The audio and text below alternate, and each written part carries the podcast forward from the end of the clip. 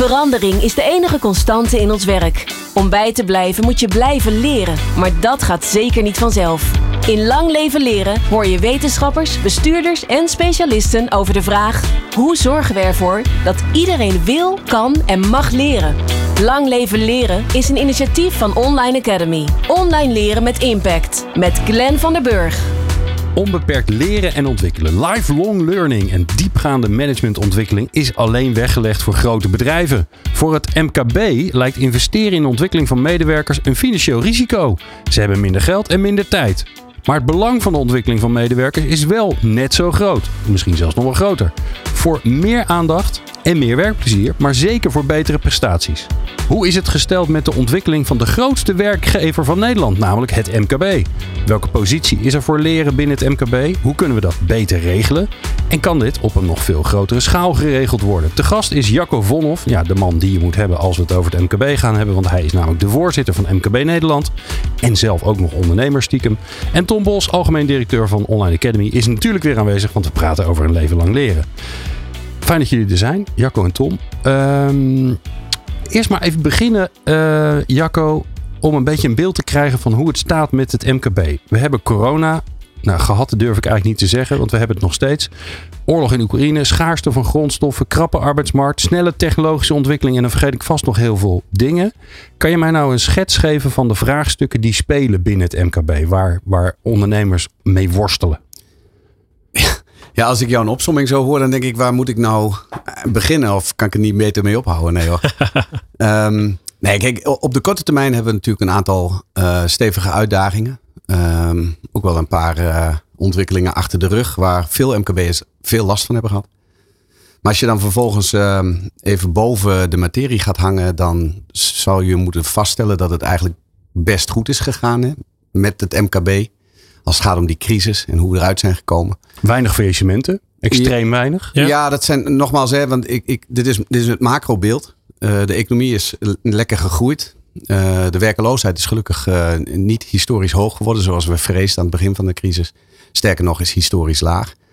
Dat zijn allemaal indicatoren waardoor je kunt denken van nou oké, okay, die economie doet het best goed. Maar micro, in bepaalde sectoren, bij bepaalde bedrijven, is het niet goed. En dat moet ik natuurlijk ook altijd blijven vertellen. Omdat uh, als je alleen maar naar dat macrobeeld kijkt, denk je, nou ja, waar klagen ze over? Hè? Want dat, dat hoor ik nogal eens. Um, nou, veel ondernemers hebben grote schulden opgebouwd in de, in de coronacrisis. Uh, zijn veel vermogen kwijtgeraakt en hebben moeite om nou, een goed verdienmodel naar de toekomst uh, in de benen te houden. Ja. Daar, daar, maak ik me wel zorgen over. En als dat nou alles was, dan zou je zeggen, nou, dan gaan we daar hard voor werken. Maar nu hebben we inderdaad de oorlog in de Oekraïne. Met heel veel uh, gevolgen. Ook veel tweede orde en derde orde gevolgen die we nog niet eens echt helemaal uh, uh, snappen. Zoals? Geef eens een voorbeeld. Nou ja, kijk, wat je nu ziet is dat, nou, laten we zeggen, oorlogsdreiging is sowieso niet goed voor het vertrouwen. Um, en ja. een oorlog op je eigen continent. Historisch laag, hè? Absoluut. Consumentenvertrouwen. Ja. ja. En het rare is dat het producentenvertrouwen dat eigenlijk niet zegt. Maar goed, dat. Uh, dat kan ik ook niet verklaren. Maar uh, dus oorlogsdreiging aan zich is al, is al een negatieve incentive. Als je dan kijkt naar um, de gevolgen daarvan, inflatie. Met name energieprijzen, energieinflatie, brandstofafhankelijkheid. Um, en daarmee dus ook een ongelooflijk dalende koopkracht bij veel mensen. die, nou ja, daarvoor gecompenseerd willen worden. Dus dat komt uiteindelijk als tweede orde effect ook op het bordje van ondernemers in een toch al krappe arbeidsmarkt. Uh, ja, want horen jullie dat al? Dat, dat, uh, dat medewerkers, collega's aankloppen en zeggen: Ja, uh, ik, heb, ik zag mijn energierekening en ja. ik zie de arbeidsmarkt. Ik ja. wil eigenlijk wel iets meer verdienen, want dit gaat niet goed komen. Ja, natuurlijk gebeurt dat. En ja. ik denk, kijk, dat is een van de dingen die wij ook iedere keer proberen duidelijk te maken. We hadden nog niet zo lang geleden, midden in die Oekraïne-ellende, twee ministers en een minister-president die opriepen tot loonsverhoging bij bedrijven als oplossing voor dat koopkrachtverlies. En dat, weet je, dat is een knop waar je aan kan draaien. Maar bij, bij uh, alle drie de bewindspersonen vergaten dat van elke euro die je aan salaris overmaakt aan je werknemer, 70% bij hun in de, schat, in de, in de schatkist landt. Hè? Dus het was eigenlijk een beetje preken voor eigen parochie. Ja, ze zeiden eigenlijk, geef ons meer belasting. Ja, ja, en eigenlijk hadden ze moeten zeggen, we gaan die belastingen wat verlagen. Daar houden mensen meer geld over. Hoe leuk ja, is dat? Maar, maar dat terzijde. ehm, wij zien al dat uh, zeker het uh, CAO-mandje, het gewogen CAO-mandje, dus de CAO's die aflopen en uh, worden verlengd, dat dat op dit moment zo rond de 3,6, 3,7 procent en het neigt naar 4 procent stijging al, al in zich heeft. Dat is meer dan de kerninflatie die op dit moment 3 procent is. En daarnaast, en dat, dat, dat was jouw vraag, zie je dat die informele loonstijgingen, mensen die van baan veranderen of van functie, dus mm. verbeteren, maar ook mensen die naar hun werkgever gaan en zeggen: joh, als je wil dat ik blijf, moet ik er wel wat bij. Ja, dat gaat ook hand over hand. En dat is. En dat gaat wel wat meer, over wat meer dan 4%, denk ik. Ja, wij schatten in dat dat, dat, dat ook, nou ja, in ieder geval tussen 1,5 en 2,5% is hè, over het geheel. Gemiddeld, ja. ja. Dus dat betekent dat de, de salarissen in Nederland, als je er gewoon even bij elkaar optelt, uh, meer dan 5, misschien wel 5,5% zijn gestegen. Ja, ja. ja. Ja, dat kunnen we maar zo lang volhouden, want ook die hogere loonkosten zul je vroeg of laat ergens moeten verdisconteren in je prijzen. En dat gaat leiden tot inflatie. En dus minder koopkracht. En dan krijg je wat, uh, waar iedereen zo bang voor is: een loonprijsspiraal. Of beter nog, een prijs-loonspiraal. Ja. Dus het gebeurt al, ja, klopt. Ja. Ja, interessant. Het, het ingewikkelde voor jou lijkt me vooral dat we hebben het over het MKB. Nou, het zijn volgens mij meer dan, meer dan een miljoen bedrijven. Ja, uh, en alles van uh, in alle branches. En dan, je bent een bedrijf als je iemand in dienst hebt, volgens mij. En het houdt een beetje op bij 250 medewerkers, volgens mij. Hè? Dan ben je daarboven ben je een groot bedrijf. Ja, ja nou. dus die definitie is altijd al lastig. Hè? Um, als het maar uitkomt, dan uh, reken ik zoveel mogelijk mensen bij dat MKB. Want dan, ja, dan ja, pak je alle ZZP'ers er nog bij. Dan, dan geeft dat natuurlijk inderdaad nog wat meer status aan het verhaal. Maar het is wel zo dat als je uh, door, je, door je oogharen kijkt en niet al te ingewikkeld doet over de hele krappe definitie, dan is 99% van het bedrijfsleven in Nederland is MKB. Qua aantallen. 99%. Ja. ja. En stel je nou voor, hè, ik ga je toch even, want je bent verantwoordelijk voor het MKB of je bent uh, spokesperson voor het MKB. Stel je voor dat het MKB één hele grote werkgever was. Dat is het niet, maar stel je voor dat het zo zou zijn. Hoe zou die werkgever dan scoren? als het gaat over de aandacht voor zijn werknemers. Dus stel je voor dat het, het MKB zou meedoen met, een, uh, met de, weet ik veel, de Great Place to Work of de beste werkgever of nou al die dingen die we hebben. Hoe zou het MKB scoren? Ik denk hoog. Ja, waarom? Nou, omdat bij dat MKB, hè, even weer die getallen. Um, en laten we kijken of we het gemiddelde MKB-bedrijf kunnen bedenken hier. Het gemiddelde MKB-bedrijf, dat, dat is een gemiddelde wat komt uit 350.000 bedrijven met mensen in dienst in Nederland. Dat is ongeveer de omvang. Ja. Um, als je uh, degene met twee werknemers tot en met de grote concerns allemaal bij elkaar optelt en deelt door het totale aantal. Ja, het is een rekensom, ik weet ja? het. Ja. Dan kom je op een gemiddeld bedrijf in Nederland met zeven werknemers. Dus dat is het gemiddelde. Zelfs als je de grote erbij telt. Als je iedereen erbij telt. Ja. Dus ook uh, uh, de Belastingdienst. Ja, nou ja, dat is, dat is, uh, dat is geen private sector. Okay, hè? Dus je privaat. moet de publieke ja, okay. werkgevers... Dus ABN AMRO doen we erbij. Ja, en uh, weet ik, DSM ja, en Shell, okay. uh, ja. als dat nog Nederlands is. Maar tel iedereen ja. bij elkaar op. Ja. En zeven mensen. Dan kom je op zes, zeven mensen. En daar zit de ondernemer bij in. Nou, als dat, als dat in je hoofd een beetje het bedrijf is waar wij het nu over hebben, dan zie je dat zo'n bedrijf eigenlijk van nature, gewoon omdat het moet, veel aandacht heeft voor die individuele werknemer. Want die ondernemer heeft geen HR-afdeling, heeft geen uh, salarisadministratie, uh, heeft geen hele ingewikkelde stafafdelingen waarvan alles wordt gedaan. Nee, dat doet hij allemaal zelf. En hij weet als geen ander dat hij afhankelijk is van die andere vijf, zes mensen in zijn bedrijf. Ja. Hij weet ook als geen ander dat hij heel erg afhankelijk is van zijn omgeving. Collega-ondernemers in de buurt, voetbalclub, van varen. Ja. Um, dus je ziet dat een, een ondernemer van die omvang heel goed snapt dat goed zijn voor je omgeving en je eigen mensen, dat dat uh, de weg naar het succes is. En dat doen ze onbewust bekwaam. Dus he, zij handelen niet vanuit een strategie en ze hebben geen boek gelezen. Ja, sommigen wel natuurlijk, maar die doen dat omdat ze gewoon begrijpen dat gemotiveerde werknemers, uh, gemotiveerde omgeving, blije klanten, dat dat het succes is. En daar hebben ze geen beleid voor nodig. Daar hoeven ze niet boeken vol over, uh, over op te schrijven. Daar hoeven ze niet uh, allerlei checklisten en procedures voor in te vullen. Dat doen ze gewoon. Het scheelt ook een hoop gedoe. Hè? Ja, het, het, houdt het overzichtelijk. Maar als dan de omgeving vervolgens wel van jou gaat vragen om het allemaal toch te doen. Hè, want dat is uiteindelijk waar ik me het meest druk om maak. Want je, je stelde net helemaal in het begin nog zo'n vraag van oh, al die, wat komt er nou eigenlijk allemaal op dat MKB af? Ja. Nou, er zijn eigenlijk denk ik twee hele belangrijke onderwerpen die ik de afgelopen tijd uh, geprobeerd heb onder de aandacht te brengen van, van onder andere de politiek. Eén is de arbeidsmarkt, daar komen we zo nog op. Maar de andere is bijvoorbeeld regeldruk. dus wij zijn in Nederland, hebben we bedacht dat we alle uitzonderingen die zich kunnen voordoen, en over het algemeen zijn dat negatieve uitzonderingen, dat we daar regels voor willen maken om te voorkomen dat het ooit nog gebeurt. En die regels zorgen ervoor dat ook ondernemers die niks te maken hebben met die uitzondering, zich toch moeten eh, verhouden tot die nieuwe regels. En daar dus allerlei administratieve druk van ervaren. Nou, dat is voor een ondernemer van die omvang nogal ingewikkeld. Want als jij gewoon overdag een soort meewerkend voorman bent, je doet in het weekend je administratie. Ja, dan ben je niet in staat om al die compliance vraagstukken uh, uh, te onderhouden. Ja, los van het feit dat je voor waarschijnlijk het tegenovergestelde ondernemer bent geworden. Namelijk omdat je geniet van de vrijheid en zelf te kunnen kiezen. En dan moet je ineens door hoepels springen. Exact. En je ook niet in de wereld bent om, uh, om dood en verderf te... Hè? Dus die ondernemer die wil gewoon vanuit zijn intrinsieke motivatie de goede dingen doen. Natuurlijk voor zichzelf, want daar ben je ook ondernemer voor. Maar zoals ik net al zei, dat kan je niet zonder de omgeving. En we, en we leggen ze eigenlijk vast met allerlei ingewikkelde regelgeving die niks bijdraagt. Die alleen maar vraagt om vast te leggen wat je toch al deed.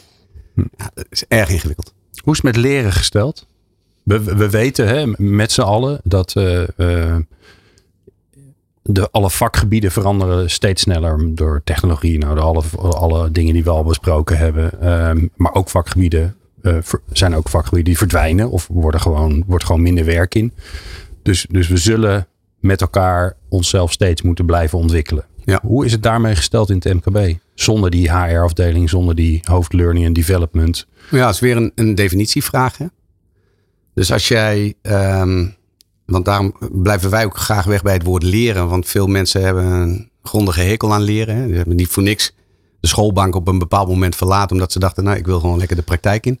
Maar dat ontwikkelen, dat is wel een goed woord. Ik denk dat heel veel werknemers bij MKB-ondernemers zich ontwikkelen in hun werk. Hè? Learning by doing. Um, en daar ontdekken wat ze goed kunnen, maar vooral ook wat ze niet kunnen. Hm.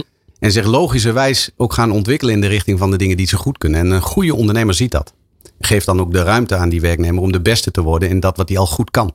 Ja, en omdat hij er gemiddeld zes, zes heeft naast zichzelf, ja. hoef je daar niet ingewikkeld over te doen, want je ziet het voor je ogen gebeuren. Precies. En, en met name dat informele leren en het ontwikkelen van competenties, dat is iets wat in het MKB gewoon normaalste zaak van de wereld is. Nou, vervolgens wil je natuurlijk wel dat mensen um, nou, misschien zelfs over hun bestaande baan heen kijken of een ontwikkeling op termijn buiten het bedrijf, omdat of de baan in de toekomst ophoudt of omdat de uitdaging er niet meer is. En die mensen wil je natuurlijk wel aanjagen om zelf, want ik vind dat de regie op je ontwikkeling ligt uiteindelijk bij de werknemer of bij de werker. Degene die door wil of door moet.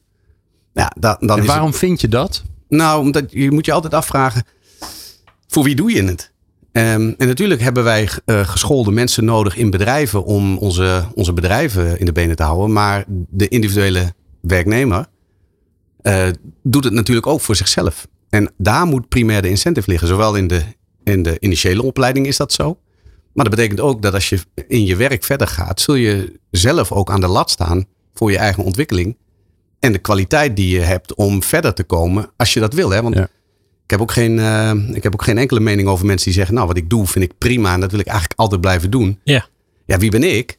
Maar als je ziet dat je verder kunt komen, ja, dan ben je eerst zelf uh, degene die, dat, uh, die, daarvoor verantwoordelijk is. Dat blijft altijd de, de, de, de persoon zelf. Ja, misschien heb je nog die, die, die, de regeldruk waar je het net over had. Alle zaken die erbij komen waarvoor één medewerker aangewezen wordt van verdiep je daar nou eens in. Ja. wat, wat een soort van de uitzondering op de regel is. Want dan heb je als ondernemer vooral wat aan als ja, als, als medewerker heeft dat wat minder te maken met je eigen ontwikkeling. Misschien dat je dat dan bij moet leren. Nou ja, ik, ik blijf hier een beetje op hangen. Dat, dat doe ik niet voor niks. Um, Omdat het best wel fundamenteel is. Hè? Want als je, ja. als je inderdaad zegt, oké, de, het, het, het, de primaire verantwoordelijkheid van de ontwikkeling ligt bij jezelf, ja. bij de individu. Dan, is dat een hele, dan, dan komen daar hele andere dingen uit als je vanaf daar gaat denken. Dan als je zegt, nee, de primaire ontwikkeling van individuen, de verantwoordelijkheid daarvan, ligt bij de overheid of ligt bij de werkgever. Ja. En dan ga je andere dingen doen. Klopt. En een van de dingen waar ik, want ik, ik keek daar zelf ook altijd zo naar, dacht ja, weet je, het is jouw ontwikkeling, dus ben jij, hè, dus ben je, sta je zelf aan de lat. Ehm, dat, en dat denk ik nog steeds. En ondertussen weet ik ook genoeg over hoe het gedrag van mensen in elkaar zit. En dat leren en ontwikkelen. Nou, hè, je zegt het zelf al. Heel veel mensen hebben geleerd dat leren niet leuk is. Dus dat helpt al niet. Ehm, maar wat ook ingewikkeld is, is dat jezelf ontwikkelen heel vaak gaat over de, over de toekomst. als het niet al in het hier en nu is, want dat gaat allemaal, ik denk in het MKB veel beter dan in grote bedrijven, want er is veel meer ruimte, er is, het is veel dichterbij. Uh, die ondernemer, uh, die, die ziet waar mensen van uh, oogjes van gaan glimmen en waar ze blij van worden. Terwijl een leidinggevende vaak of minder dichtbij zit of het minder belang bij heeft. Dus ik denk dat MKB daar heel veel voordelen bij heeft. Maar die lange termijn, die is natuurlijk super ingewikkeld. Want ja, weet ik veel. Uh, wat er, uh, als mensen aan mij vragen, wat ben je over vijf jaar aan het doen? Ik weet het zelf ook niet. Nee. Ik heb geen idee. Nee, maar dat geldt ook voor die ondernemer. Ja. Dus de, de, kijk, de, eh, heel principieel. Maar ja, nogmaals, dat heeft misschien een klein beetje ook te maken met je, met, met, met je overtuiging. Hè? Dus waar kom je vandaan? Ja, ik, ik vind dat wij met z'n allen ehm, als samenleving en daarmee ook de overheid um, moet bewaken dat mensen die het niet zelf kunnen, hè, laten we zeggen de mensen die wat zwakker op de arbeidsmarkt staan, of mensen die gewoon ja, net even een, een, een andere afslag in het leven hebben genomen en waar je voor moet zorgen, daar, zijn we, daar staan we aan de lat. Maar voor de rest, mensen die zichzelf kunnen ontwikkelen en zelf kunnen ontplooien en zelf verantwoordelijkheid moeten nemen, ja, dat is de uit, voor mij is dat uitgangspunt bij alles. Ja. En dan kun je niet als overheid mensen gaan vertellen, gij zult. En je kunt als bedrijf zelfs niet eens gaan zeggen, je moet. Ja. Je kunt er wel budget voor uh, allokeren. Je kunt nadenken over hoe doen we dat. Je kunt uh, uh, de richting aangeven. Je kunt mensen proberen te vertellen wat, waar jij denkt dat het heen gaat. Hè. Ik heb zelf anekdotisch, ik heb een schoonmaakbedrijf. En ik zag een aantal jaar geleden dat wij allerlei hele ingewikkelde pakketten gingen aannemen. Scan en herken. om digitale facturen, of om facturen te digitaliseren. nou, en ik keek er eens naar. Ik denk, nou, dit gaat, dit, dit gaat heel veel mensen in mijn bedrijf een, een baan kosten. Oh ja. Dus ik heb op een gegeven moment bij een uh, bijeenkomst die wij jaarlijks doen met al onze collega's, heb ik eens aangegeven, jongens, nou, als je op de administratie werkt, daar zitten nu acht mensen. Ik verwacht dat over drie jaar daar misschien nog twee mensen zitten en de rest gaat volledig geautomatiseerd. Oh ja. Hou er rekening mee dat je iets anders moet gaan doen. Ja. Ja, ik vind dat je dat eerst moet vertellen. Vervolgens was de reactie nul. Want alle acht dachten ze dat ze bij die laatste twee ja, zouden. Tuurlijk, ja, ja, ja, precies. Ja. Dus dan moet je iets gaan doen om ze, om ze duidelijk te maken wat het betekent. Ik heb toen een, een automatische schoonmakerrobot in mijn bedrijf laten rondrijden om ze te laten zien dat zelfs de schoonmaker op een gegeven moment oh ja. um, risico loopt. En ja. ik hoopte dat ze erover na gingen denken. Um, maar gebeurde niet totdat je echt in dialoog gaat of het einde nabij is. En dan raken mensen in paniek. Nou, en ik denk dat het aan een werkgever is om dan ook ehm, aanbod te hebben. Om te zeggen, luister, als jij je nu gaat scholen, misschien binnen het bedrijf, misschien zie je een kans. Maar misschien moet je ook wel rekening houden met het feit dat je bij ons weg moet. En dat jouw vakgebied straks niet veel gevraagd meer zal zijn. ja, precies. Ja. Eh, wat heb je nodig?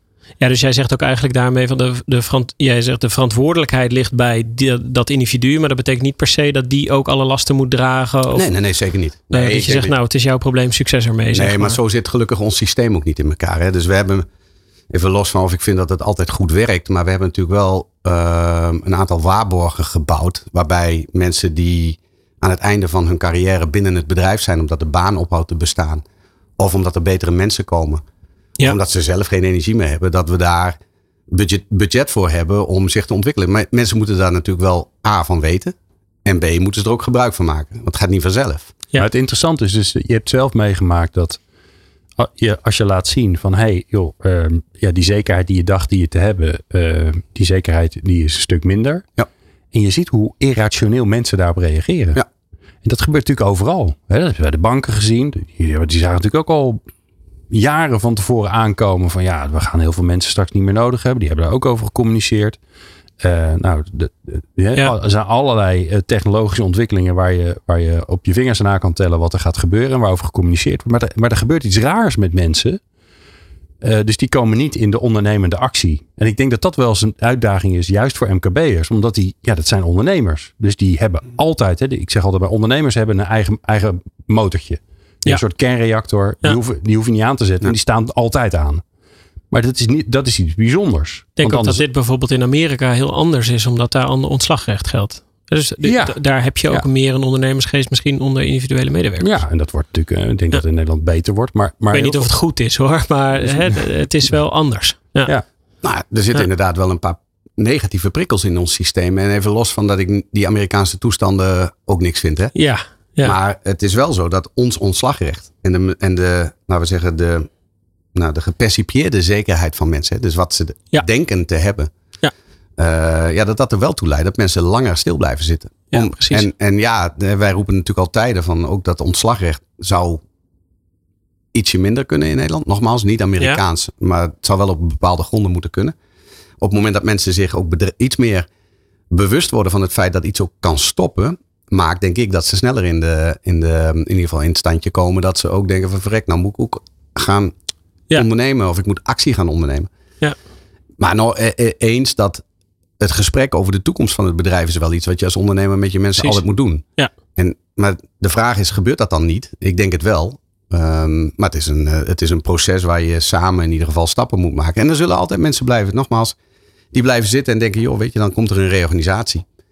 En uh, nou, dan zien we het wel. Ja, dan precies. krijg ik een transitievergoeding. Je weet wel, zo'n ding wat bedoeld was hm. ja. als transitie. En dan gaan ze, dan denken ze, nou, dat is een mooie zak met geld. Kan ik het even uitzingen. Precies. Maar die, Grappe arbeidsmarkt. Ik vind wel wat anders. Ja. Die was nou net bedoeld. Ja, ja om, uh, precies. Om te gaan studeren of zoiets. Ja, die transitievergoeding. Het enige, De enige transitie die erin zit, is, zit in de naam. En voor de rest is het eigenlijk gewoon nog steeds een ouderwetse ontslagvergoeding. Oh, ja. ja. Jacco, ik hoor jou, ik hoor jou zeggen en ik, ik, ik zie dat ook gelijk voor me. In het MKB wordt heel veel geleerd op het werk, in het werk. Ja. Is eigenlijk veel meer ruimte om te experimenteren, om dingen uit te proberen. Sterker nog, dat wordt zo helemaal niet genoemd. Dat heet gewoon werken. Want je bent met z'n zevenen. Dus je hebt niet allemaal specialisten. Dus als er iets nieuws binnenkomt, dan kijk je elkaar en dan zeg je, nou ja, ja ik ga het wel proberen. Ja. En, dan, en dan, ja, dan leer je weer wat nieuws bij. Dus dat, dat, dat zit inherent in de manier van, van werken, omdat je gewoon niet heel groot bent. Um, die langere termijn, die dat buiten je, zeg maar, buiten je eigen wereld ontwikkelen. Wat zou daarvoor nodig zijn? Of wat zie je al gebeuren waarvan je denkt van nou, dat hebben we al helemaal voor elkaar? Nou ja, het, het begint, kijk, het begint bij dit soort gesprekken. Hè, en dat zijn gesprekken die je natuurlijk op, op heel veel plekken moet voeren. Over, um, eigenlijk hebben we dat al wel achter de rug. Iedereen begrijpt al wel dat uh, een lifetime employment. Hè, dus als we zeggen 30, 40 jaar geleden naar een baan en een werkgever keken. Van ik, ik begin ergens, ik ontwikkel me en ik ga daar door tot mijn pensioen. Iedereen, ja. iedereen is er al achter dat dat niet gebeurt. Ja. En mensen zien ook wel dat er heel veel vormen zijn van, uh, van, van werken. Hè? Dus dat klassieke werknemer-werkgever model is ook uh, over. Mensen gaan ook nog wel eens een tijdje uh, zelfstandig zijn en kiezen ervoor om dat hybride te doen. Dus een deel werken bij een werkgever en een deel voor zichzelf. Dus er zijn heel veel nieuwe modellen ontstaan. Ja. En dan moet zich allemaal nog wat zetten. Uh, dus het gesprek over dat, dat, een, dat een leven lang bij dezelfde werkgever, nou, dat dat niet meer je droombaan is, dat is één. Uh, maar het vervolg is wel, maar wat ga ik dan doen en wat is kansrijk? Wat vind ik leuk? Een leuk, een beetje een jeukwoord, maar waar ben ik goed in? Over het algemeen, waar je goed in bent, vind je ook leuk. Um, en hoe kan ik daar in de toekomst nog um, um, mijn salaris uithalen of misschien mijn zelfstandigheid in vinden? Ja, precies. Nou, ja. dat gesprek, ja, dat, zijn we, dat moeten we leren. En we moeten vooral leren om uh, bij mensen dat gevoel van ik heb zelf ook regie neer te leggen. Ja. Ja, want dat gesprek over stel je voor dat je hier niet meer werkt. Is dat nou een gesprek wat, wat MKB-ondernemers uh, voeren met, de, met hun collega's? Want dat is ook een gevaarlijk gesprek. Dat iemand denkt, oh ja, kan ook ergens anders gaan. Je, je, stel je voor dat je iemand Bedankt. op gedachten ja, brengt. Ik, uh, ik ja, ga. goed idee. Ja. Ja. ja, ik denk dat heel veel ondernemers op dit moment inderdaad in het standje zitten. Hoe zorg ik ervoor dat ik mijn talent bij me hou? Ja. Ten koste van bijna alles, want er is krapte. En krapte, ja, weet je, dat is in ieder geval vaak geen aanleiding voor een exitgesprek. Um, maar dan nog, hè, dus wat ik net over de administratie zei. Um, ja, het is natuurlijk heel bijzonder dat we bijvoorbeeld nog steeds uh, dit gesprek bijvoorbeeld in het onderwijs moeten voeren. Van hoeveel mensen met een administratieve opleiding op niveau MBO 2 leveren jullie af? Precies, ja. Hoe kansrijk is dat in die nieuwe wereld? Ja. Nou ja, nul. Moeten we daar niet wat mee? Maar zelfs dat gesprek ja. is al ingewikkeld. Ja. Um, nee, dus ik zie, wel, ik zie wel dat werkgevers een poging wagen. En daarom is het ook zo ingewikkeld om iets generalistisch over dat hele MKB te zeggen. Uh, er zijn ook veel MKB'ers met twee werknemers. Nou, weet je, dan wordt het al een heel ander gesprek. Ja. En er zijn ook MKB'ers met 250 werknemers. En daar kun je al wat meer verwachten van loopbaanbegeleiding. Precies. Daar zal er Ja. wel iets van Ja. een HRM-functie zitten. Ja. Dus het is, niet, het, is niet, het is niet één groep, het is een hele diverse groep. Zou dat iets publieks moeten worden? Er daar zijn natuurlijk al gesprekken over geweest hè, om een soort eh, ontwikkelbudget eh, te, te, te allokeren. Wat van jou zelf is, maar ook om daar een soort. eh, Is er ja, ook geweest, hè? de vijf- subsidie voor loopbaancoaching en zo. Ja, maar je, je zou natuurlijk kunnen zeggen, joh, weet je, elke vijf jaar, elke drie jaar eh, krijg je gewoon een soort APK-gesprek van eh, Ah, hoe, hoe is het met Ja. je loopbaan? Ja. En dat organiseren we gewoon met z'n allen. Ja, je zou dat bijvoorbeeld heel prima bij het onderwijs neer kunnen leggen. Hè. Je, hebt, eh, je hebt een school verlaten en dan ben je, weet ik veel, onderwijsinstelling X inside. En, en zij krijgen de opdracht om eh, Ah. periodiek te kijken. Van, Ja. ben je nog, zo. eh, ben je Ja. nog up-to-date in je huidige vak? Of ben je misschien toe aan iets anders? Ja, Nou, hoe je het ook inregelt. Het belangrijkste vertrekpunt blijft weer. Wie is er verantwoordelijk? Nou, ik heb gezegd primair natuurlijk de werker.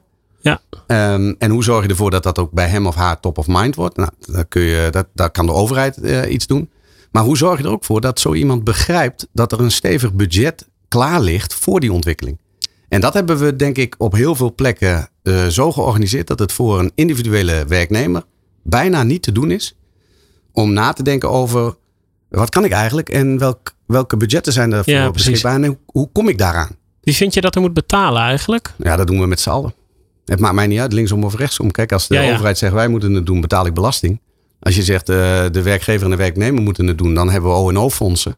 En als je zegt eh, de ondernemer moet het doen omdat hij niet voldoende geïnvesteerd heeft in de toekomstbestendigheid van de baan en de, pers en, en Ja. de medewerker. Ja, dan krijg je een, eh, een transitievergoeding. Het zijn eigenlijk drie grote brokken met geld die we hebben. Initiële opleiding. Jij en ik mogen ons allemaal laten opleiden tot, eh tot Ja, WO de studiefinanciering, ja, zeg maar. Master. Nou ja, Ja. studiefinanciering en de betaling van feitelijk het onderwijsproces zelf. Hè. Ja, juist. Ja. Die kleine bijdrage die je zelf moet betalen is, nou, staat niet in verhouding tot wat je eh, terugkrijgt van de samenleving. Ja. Maar da- daar hebben de meeste mensen nog budget staan. Hè. Want als jij op mbo 2, 3 of 4 niveau of op hbo niveau bent uitgestroomd, heb je niet maximaal gebruik gemaakt van je budget. Dus Ah, dat zo, is geld. ja, ja. Nou, vervolgens heb je, wat ik al zei, als je met je werkgever in een, ehm, in een systeem van een CAO zit, en dat zit een groot deel van de werkende Nederlanders, ja, dan heb je vaak ook een O&O-fonds, dus een opleiding- en ontwikkelingsfonds. Daar stop jij een beetje geld in en je werkgever. Dat is vaak Ja. ook een stevige pot. En dat is branche-specifiek, toch? Ja, en dat maakt het wel eens ingewikkeld. Hè? Dus dat de opleiding vaak binnen de branche wordt gezocht. Terwijl je mensen veel meer eh, eigenlijk eh, dwars door branches heen wilt opleiden. Ja. Dus iemand die nu bij mij bijvoorbeeld eh, aan, aan, aan zijn mak zit als schoonmaker. Ofwel fysiek. Ofwel omdat hij gewoon meer in zijn mars heeft en graag buschauffeur wil worden. Of, Ja. Eh, maar zeg je dan, O&O-fondsen, allemaal fus- fuseren, maken er één club van. Nou, dan maak je jezelf. Kijk, ik heb ooit. Ik, ik heb tot dusver krijg ik heel veel goede kritiek als voorzitter van MKB Nederland. Omdat ondernemers eh, en, en mijn koepels eh, vinden dat ik de goede dingen zeg. Maar ik ben één keer heb ik mijn leven in de waagschaal gelegd. toen ik zei: laten we die O&O-fondsen maar eens afschaffen. Omdat O&O-fondsen, paritaire fondsen, waar werkgevers en werknemers eigenlijk ook het bestuur vormen. Ja. Ja, dat zijn ook wel kleine koninkrijkjes. En voor een deel doen ze goede dingen voor hun branche. Het geld komt ook uit de branche. Ja. Maar we moeten wel leren denken dat mensen niet alleen niet altijd in dezelfde baan blijven en dezelfde competenties moeten hebben. Ja. Maar dat mensen ook niet altijd meer in dezelfde branche blijven. Dus je zult soms voor de vitaliteit van je eigen branche ook na moeten denken over mensen die gaan vertrekken. En alleen dan kun je ook nadenken over mensen die ergens anders vandaan komen. En dat, ja, dat hele denken zit nog te veel in hokjes. Dus ik, het hoeft voor mij niet. Maar, maar het droom is. Ja, hoe, voor mij- hoe zou het moeten zijn? Nou, ik zou. eh, ik, ik gun elke Nederlander een eigen L-rekening, een leerrekening. Waar dus die verschillende budgetten gewoon ook opgestort worden. Ja, ja. En die mag ja. je gebruiken voor je persoonlijke ontwikkeling. En En als je, en als je je- een pensioenoverzicht hebt, heb je ook heb je je- ook een eigen leerrekening. En daar staat op hoeveel budget er is voor jou om eh, te investeren in je ontwikkeling. En daar, daar is altijd binnen een bepaalde bandbreedte. Hè. Dus ik ben zelf wat. eh, ik wil niemand tekort doen, maar ik vind de cursussen. ehm macramé vind ik eigenlijk niet. eh, vind, hè, tenzij je macramé-leraar wil worden. Maar Ja, ja. Oké, maar dus als het ehm, zeg maar effect heeft. Wel weer in, hè, macramé. Ja, weet je. En, en ik vind het best lastig. Want ik, Je moet er iets ik slims doe- voor ik, verzinnen, Ik doe heel veel mensen tekort. Ja. Eh, eh, want wat ik eh, wat, minder, ehm, wat minder er vind toe doen, vindt een ander misschien heel belangrijk. Dus Ja, vanzelf. geen maar je- waardeoordeel. Je, je punt is dat je niet hobbycursus. Het moet wel bijdrage leveren aan je werk. Aan je ontwikkeling. Ja. En het liefste ontwikkeling in je huidige baan of in de richting van je nieuwe baan. Maar het moet Ja, wel een precies. loopbaanperspectief hebben. Juist. Maar ja, weet je, Ja. dat lossen we op. Ja, dat, uh, op. Dat gaat lukken. We hebben die L-rekening. dus, en, dus die L-rekening, daar, Ja. daar komt eh, ook gewoon dat geld wat je normaal gesproken dus in je ONO stopt. Het komt er ook netjes op te staan. En het geld van je transitievergoeding zie je daar ook. En Ja. dat is het beschikbare budget voor jouw persoonlijke ontwikkeling. ja, en, waarschijnlijk schrikken jij en ik wat daar dan eh, op staat als je geboren wordt. Ja, en wat je er allemaal mee zou kunnen. En als je het laat lopen, eh, dat je het ook gewoon niet kunt gebruiken, dan is het weg. Ja. Ja. Ehm, ik denk dat heel veel mensen geen idee hebben wat dat is. Nou, dus dat is één. Ik heb aan de andere kant, er moet nog een rekening bij. Dat is een geblokkeerde rekening. Omdat ik ook vind dat we ehm, in een moderne wereld waarin werkers allerlei vormen hebben. Of dat nou een tijdje zelfstandig is als werknemer of als, als ondernemer. Ehm, ja, je zou ook eigenlijk zeg maar al je sociale premies en lasten van een aparte rekening moeten betalen. En niet meer de werkgever voor al die herendiensten op laten draaien. hè. Dus dat, je, dat wij zijn een soort uitvoeringsinstelling van de overheid. Als zij het Ja. niet kunnen, moeten wij het maar doen. Ehm, ik denk dat met de huidige automatisering het veel makkelijker is om dat deel van, een, laten we zeggen, je loon op een geblokkeerde rekening te zetten. En vandaar gewoon te betalen wat je moet betalen Ja, voor de situatie waarin jij je bevindt. Dus dan ligt Ja. de regie wederom bij degene. Ja, je ja. kunt het niet gebruiken om op vakantie te gaan natuurlijk. Hè, want het is een geblokkeerde rekening. Maar je moet het gebruiken om de belasting te betalen, premies, eh, je pensioen als je in een pensioenfonds zit of je, Oh ja, nou, whatever. oké. Ja. Maar goed, dat is, de- de- zo, de- Ja, en een, de- vereen- een vereenvoudigde Ja, werkelijkheid. zeg maar. precies. Ja. Ja. Ja. en wat jij dus zegt is, eh, ik ga een MBO 2 opleiding doen. Nou, dan ben ik een hoop geld uit mijn potje ben ik kwijt voor de basisschool, voor de middelbare school en voor mijn korte MBO opleiding. Dan ga ik werken. En Ja. dan als ik daarna moet bijscholen of omscholen, dan heb ik gewoon nog een hoop in die pot zitten waarmee Ja. ik eh, En later je- leraar kan worden. En of, als je eh, twee masters hebt gedaan, dan na de eerste master zegt die potje, Ja, die zou je dan Min even zelf veel. moeten betalen. ja. Die tweede. Eh, Toch? eh, Lijkt mij terecht. Ik Ja. bedoel, als jij, eh, als jij het maximaal eh, budget hebt gebruikt, eh, als het gaat om je initiële. Heel logisch als jij twee masters wil doen. Ik gun iedereen. Of een Ja. derde. Maar ja, dan moet je dan ook zelf opbrengen. En dan moeten we niet Ja. eh, kijken naar de samenleving en zeggen, nou wil je er nog eens een keer wat bij doen. Nee, precies. Zo werkt het niet. Is er, en kunnen wij deze stap in één keer zetten? Of is er een soort van korte, kleine klap die we nu al eh, kunnen maken om het beter te krijgen? Nou ja, kijk, als je de- deze discussie, daar zitten, hè, we- daar zitten zoveel partijen die allemaal ook hun eigen institutionele belangetjes hebben. En dat maakt het best wel lastig om zo'n grote stap. En alhoewel mensen wel heel snel zeggen, oh ja, dat is een goed idee. Maar als je ze dan vraagt, hoe gaan we het doen en wat doet het jou ook pijn, dan wordt het lastig. Ja. Ehm, maar wat je wel ziet, is dat wij bijvoorbeeld in de SER eh, onlangs een, eh, een eh, middellange termijnvisie het levenslicht hebben laten zien. Hè. In moderne taal is dat een sociaal akkoord. Waarbij we naast alles wat te maken heeft met flex en vast, ook heel sterk hebben ingezet in een, laten we zeggen, in een traject van werk naar werk. Dus waar we in het verleden er eigenlijk van uitgingen dat als jij je werk verliest, buiten je schuld, dat maakt niet uit, je wordt werkeloos. Ja. Dan zak je in een niveau, kom je eerst bij het UWV, krijg je een tijdje WW. Nou, als er dan al iemand met je aan de slag gaat, duurt het even. 9 van de 10 keer komt het best goed. Maar er zakken dan vervolgens ook weer een hele groep mensen door naar de bijstand. Die komen dan bij de gemeente. Daar gaat Ja. hetzelfde traject nog een keer lopen. Allemaal weggegooid geld. Als je nou boven die twee eh, niveaus een systeem hebt van werk naar werk. Waar je als werkgevers en werknemers samen eigenlijk voorkomt dat je al die eerste stap terugzet naar de WW. Maar meteen in een traject komt waar de volgende baan voor jou klaar staat. Ja, En eventueel met geld erbij. Wat je of zelf op je rekening hebt staan. Of traditioneel nog gewoon op andere rekeningen staat. ja, Om jou ook die stap te laten maken. Dan voorkom je dat we iedere keer zeg maar, mensen eerst moeten laten vallen en weer oprapen. ja, precies. Ja. En dan kun je Ja. ze eigenlijk direct verder helpen in de richting van een nieuwe eh, loopbaan. En dat maakt het ook voor ondernemers veel eh, aantrekkelijker, maar ook veel socialer om afscheid te nemen. ja, precies. Ja, En, en volgens mij is dat een beetje de route die we moeten kiezen. Dat hebben we in dat, eh, in dat SER eh, middellange termijn advies hebben we dat opgeschreven. Maar ja, nu ligt het natuurlijk weer op het bordje van de politiek. ja. En die moeten daar nu meters mee gaan maken van hoe gaan we dat dan inrichten. ja, want dat zou wel een soort van puzzel zijn die ik dan in mijn hoofd heb voor de, voor de kortere termijn. Stel, stel, ik heb die onderneming met zeven medewerkers. En dan zie ik één medewerker die op de administratie werkt, waarvan ik denk, nou, die zou eigenlijk beter.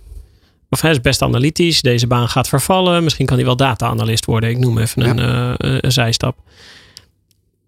Die, die persoon die moet dan nu geld zien te, eh, zien te krijgen voor een, voor een opleiding. Nou, daar, eh, dat kan uit die leerrekening of, eh, tegenwoordig misschien met stapbudget, maar dat is eigenlijk niet toereikend. Hè, want daar, daar zit niet genoeg geld in om die opleiding van af te maken.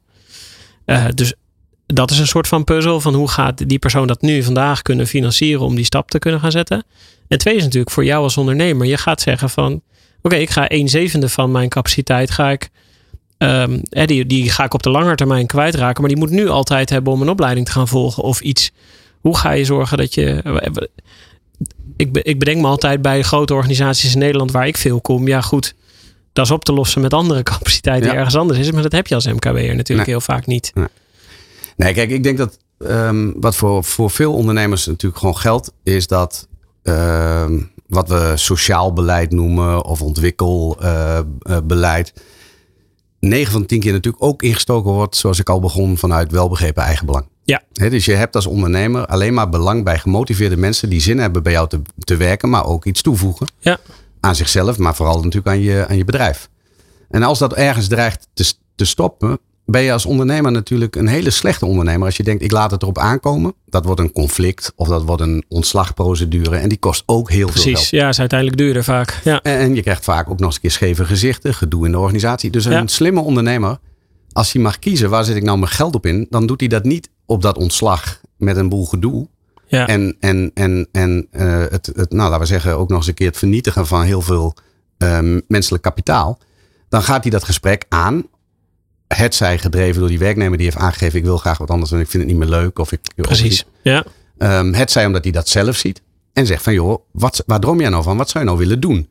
En als hij eraan rekent, zal hij altijd tot de conclusie komen dat mee, mee investeren, hè, dus samen investeren in die toekomst, in die ontwikkeling. Misschien zelfs wel met de nieuwe werkgever, hè, want dat is een beetje waar wij oh ja. naartoe willen. Ja.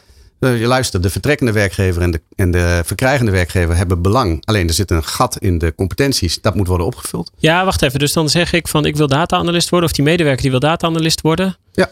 We, we zoeken gezamenlijk uh, waar, een nieuwe werkgever. Of die persoon zoekt een nieuwe werkgever. En zegt, uh, wil je een potentiële data-analyst hebben? Bedoel je dat? Ja, zo? ja. ik denk dat het zo zal gaan. Zegt hij, ja, is goed. Die wil ik wel. Ja. En dan gaan we samen het opleidingstraject Nou ja, dan ga je hm. kijken van wat is het, uh, wat, wat kost zo'n traject? Ja. Wat is er beschikbaar? Nou ja, nu nog wat gefragmenteerd, maar, maar er is ruimte, er is geld. Precies, ja. Maar investeer dat dan ook daadwerkelijk in de richting waar die volgende baan zich bevindt. Zowel als het gaat om wat de, de, de, de, de werknemer graag wil, maar ook het verkrijgende ja. bedrijf. Ja. Als je daar slimme bondjes sluit. Jacco, zie je het al gebeuren? Ik, ik weet, ik heb hier ooit eens een keer, een paar jaar geleden, volgens mij, ik, ik, ik heb ondertussen zoveel gemaakt dat ik ook niet meer weet hoe lang het allemaal geleden was. Volgens mij was het een, een werkgeversnetwerk in Arnhem, Arnhem-Nijmegen, die om, omgeving. En die deden precies dit. Dus die zaten bij elkaar en die zeiden ja. Nou, ik heb dus een dame op de administratie. Letterlijk ging dat zo. Ja, en ja. een goed mens en dit en dat en zus. Maar ja, ik, uh, ik voorzie binnen nu en een jaar heb ik geen werk meer voor haar. Dus uh, wie heeft er iemand nodig? Nou, en dan en zo. Ja, ja. Een, beetje, een beetje een soort van markt. Ja. Zie je dat bij MKB'ers Nou, gebeuren? Ja, je ziet overal in het land ehm, ja, het zijn verschillende verschijningsvormen, maar je ziet coöperatieve verbanden.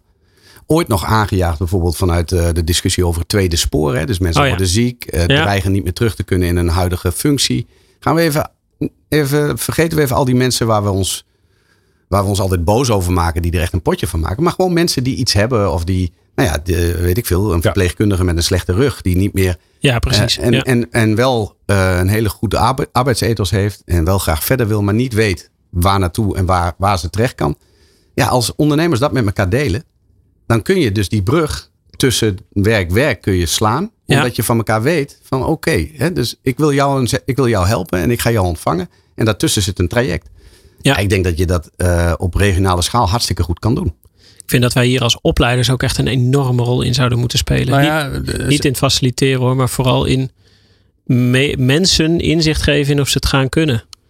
Het is best een sprong nu om leraar te gaan worden. eh, of om, eh, nou laten we zeggen, eh, we gaan iemand anders juist de verpleging in proberen te krijgen. Dat je, je, je legt je baan in de waagschaal en je legt behoorlijk wat geld. Of dat nou van jezelf is of van de over. Je legt behoorlijk wat geld in de waagschaal van, nou dat ga ik nu investeren om te kijken of ik misschien over twee of vier jaar, afhankelijk van hoeveel tijd je nodig hebt, voor de klas te komen.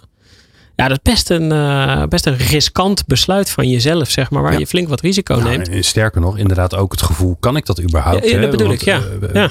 v- Veel mensen, bijna iedereen, is, die hebben natuurlijk vooral geleerd bij de dag stukje bij beetje. En je doet een klein dingetje. En denk ik, oh, dat kan ik. En doe je weer een klein dingetje. En ineens kan je het. Ja. ik, bedoel, ik, ik heb ook geen opleiding tot presentator uh, gedaan. Ik ben, nee, oh. nee, die is er helemaal niet. Tenminste, ik zou niet weten waar.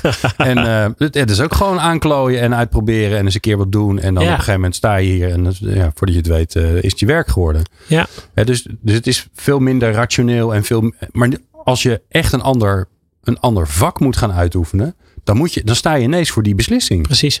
En, en Jacco, je zei al even van ja, er, er zouden meer van dat soort samenwerkingen moeten zijn. Waarbij we met elkaar eigenlijk gaan kijken. MKB Nederland is zo'n organisatie. Jullie, jullie, jullie, jullie uh, brengen MKB'ers bij elkaar om met elkaar te praten over nou, van alles nog wat. En, uh, en, uh, behartigen natuurlijk ook de belangen.